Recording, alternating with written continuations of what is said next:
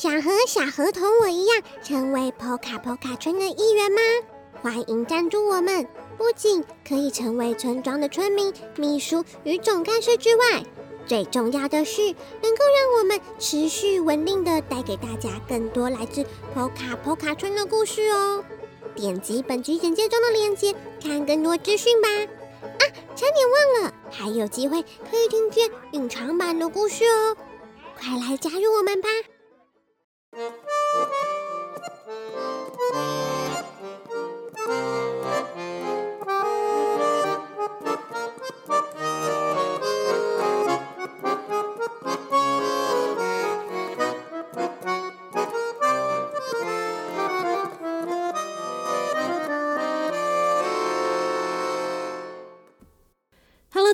欢迎来到 Poka Poka 故事村，我是村长 Poka。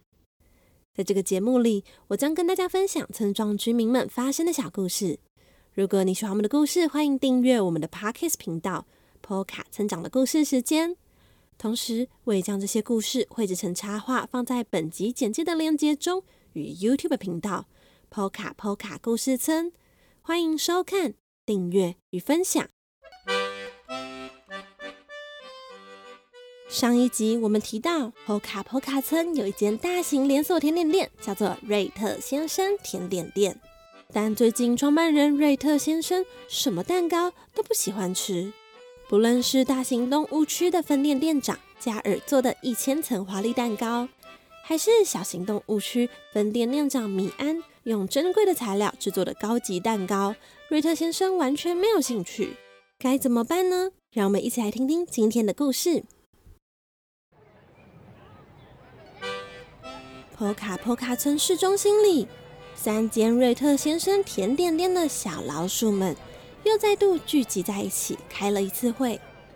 因为不论是加尔做的有一千层的华丽蛋糕，还是米安制作的顶级栗子蛋糕，瑞特先生完全没兴趣。于是他们决定要商量新的对策。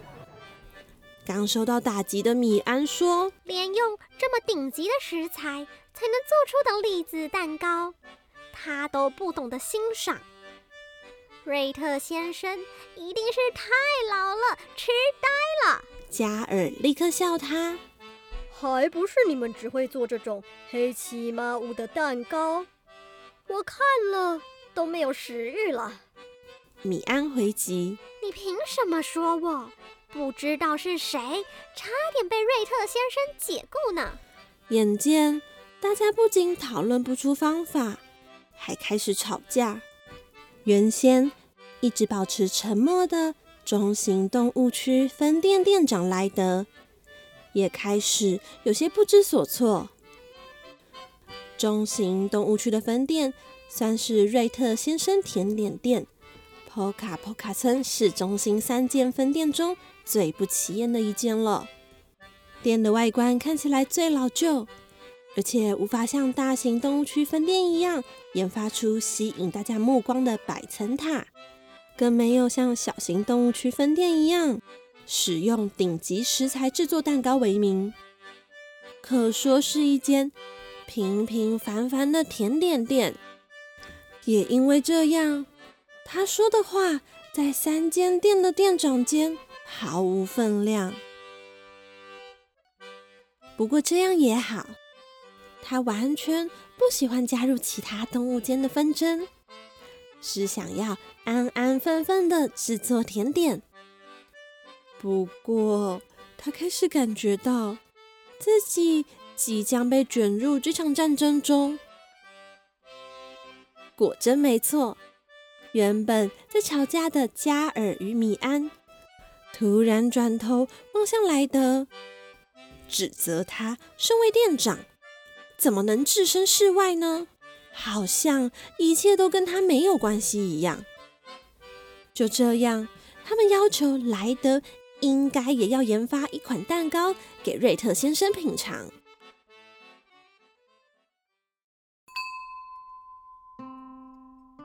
莱德回到店里。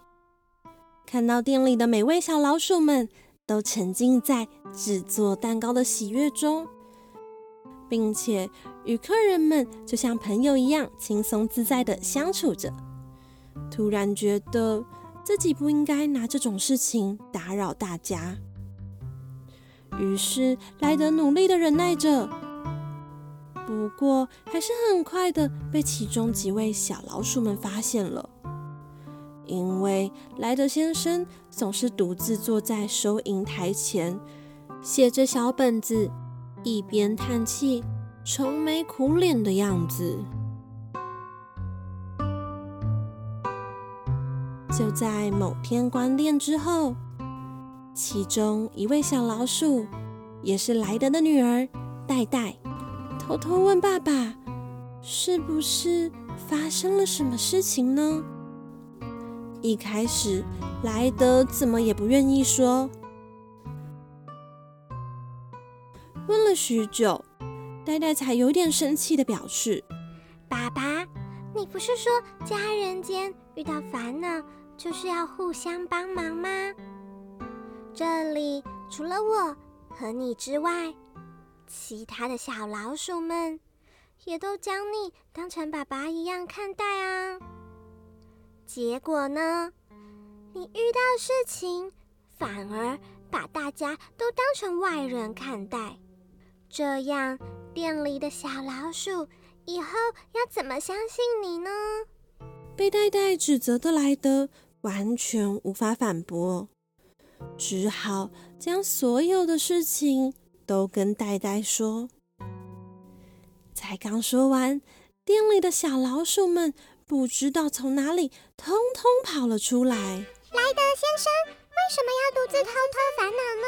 莱德先生，不要担心啦。莱德先生，我们一起想办法嘛。莱德先生，莱德先生，莱德先生，莱德先生。小老鼠们你一言我一语的安慰着莱德，直到呆呆说：“好了好了。”各位，赶快来想想办法吧！我们现在知道，瑞特先生不喜欢华丽的蛋糕，也不喜欢用高级食材做出的美味糕点。可是，谁不喜欢美味的蛋糕呢？有道理，我知道了。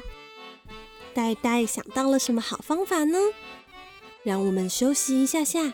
等一下，再接着说。波卡波卡波卡波卡波卡波卡波卡的波卡波卡的波卡波卡的波卡波卡的知识时间，你知道吗？波卡波卡村曾经有一款草莓蛋糕，深受村民的欢迎，就连村外的朋友来观光时，都指定要买这款蛋糕。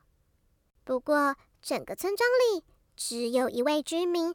不喜欢吃草莓蛋糕哦，那位就是村长波卡，因为他小时候曾经有几次吃完草莓口味的甜点后就拉肚子的经验，所以有一些阴影。以上是今天的知识时间。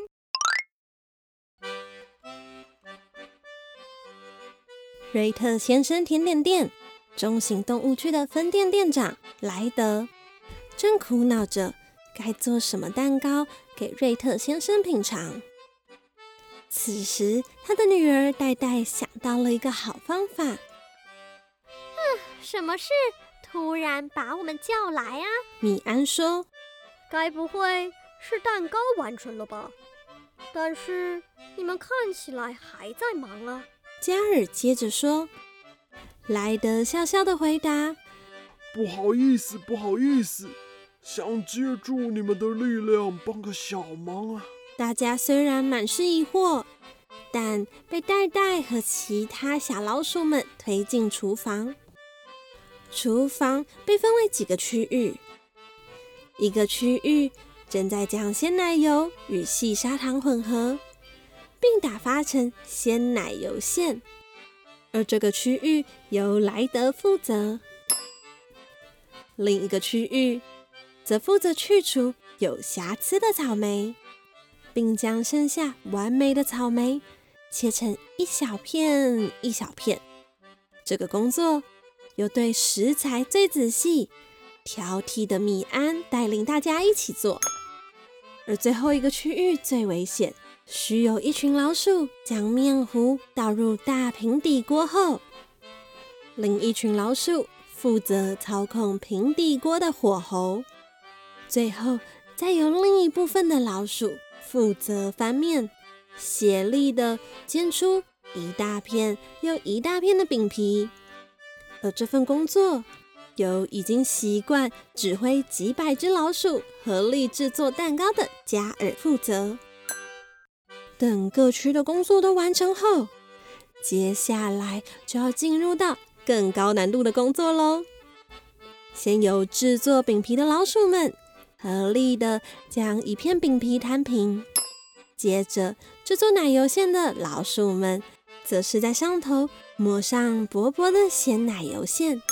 最后，再由负责挑出毫无瑕疵草莓的小老鼠们，在上头放上一片又一片的草莓。你可别以为这样就结束喽，因为光是铺饼皮、涂奶油、放草莓这样的步骤，就得反复超过二十次。加尔、米拉、莱德以及其他小老鼠们也都越来越有默契。大家最后呢，还一起一边唱歌一边制作蛋糕呢。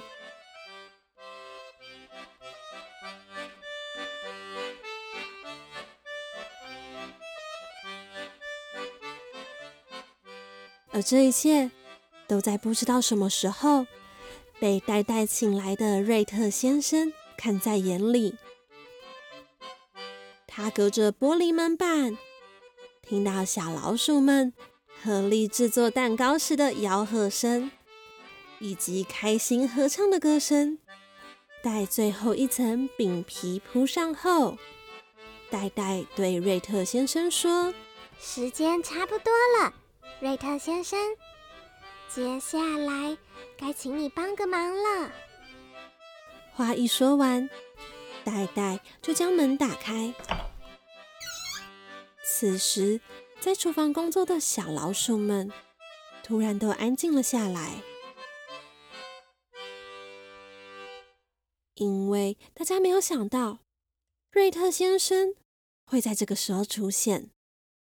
呆呆拿了一颗最大最红的草莓，交给瑞特先生，请他放在蛋糕的最顶端，并且和他说：“这是今天一早。”从波卡波卡村高山果园刚刚采下来的草莓，瑞特先生深吸了一口草莓的香气，接着缓缓地爬上梯子，慎重地将草莓放在蛋糕的最顶端。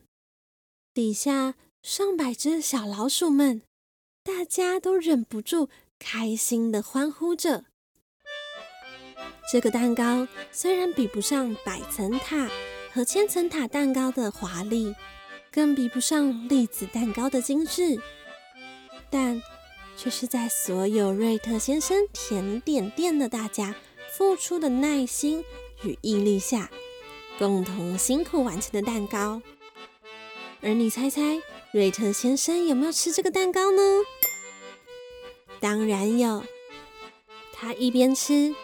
还一边说出关于瑞特先生甜点店的第一款蛋糕，刚好就是大家今天制作的这种叫做草莓千层蛋糕的甜点。他还记得，他是和家人们一起开发了这款蛋糕，在当时啊，也是使用了 Poka Poka 村高山果园的草莓，不仅是因为便宜。更重要的是新鲜，以及里头饱含着家乡的味道。而那款草莓千层蛋糕，因为是甜恋恋推出的第一款蛋糕，现在看起来有许多不完美的地方，但那却是瑞特先生甜点店的起点，也是他记忆中最美味的蛋糕。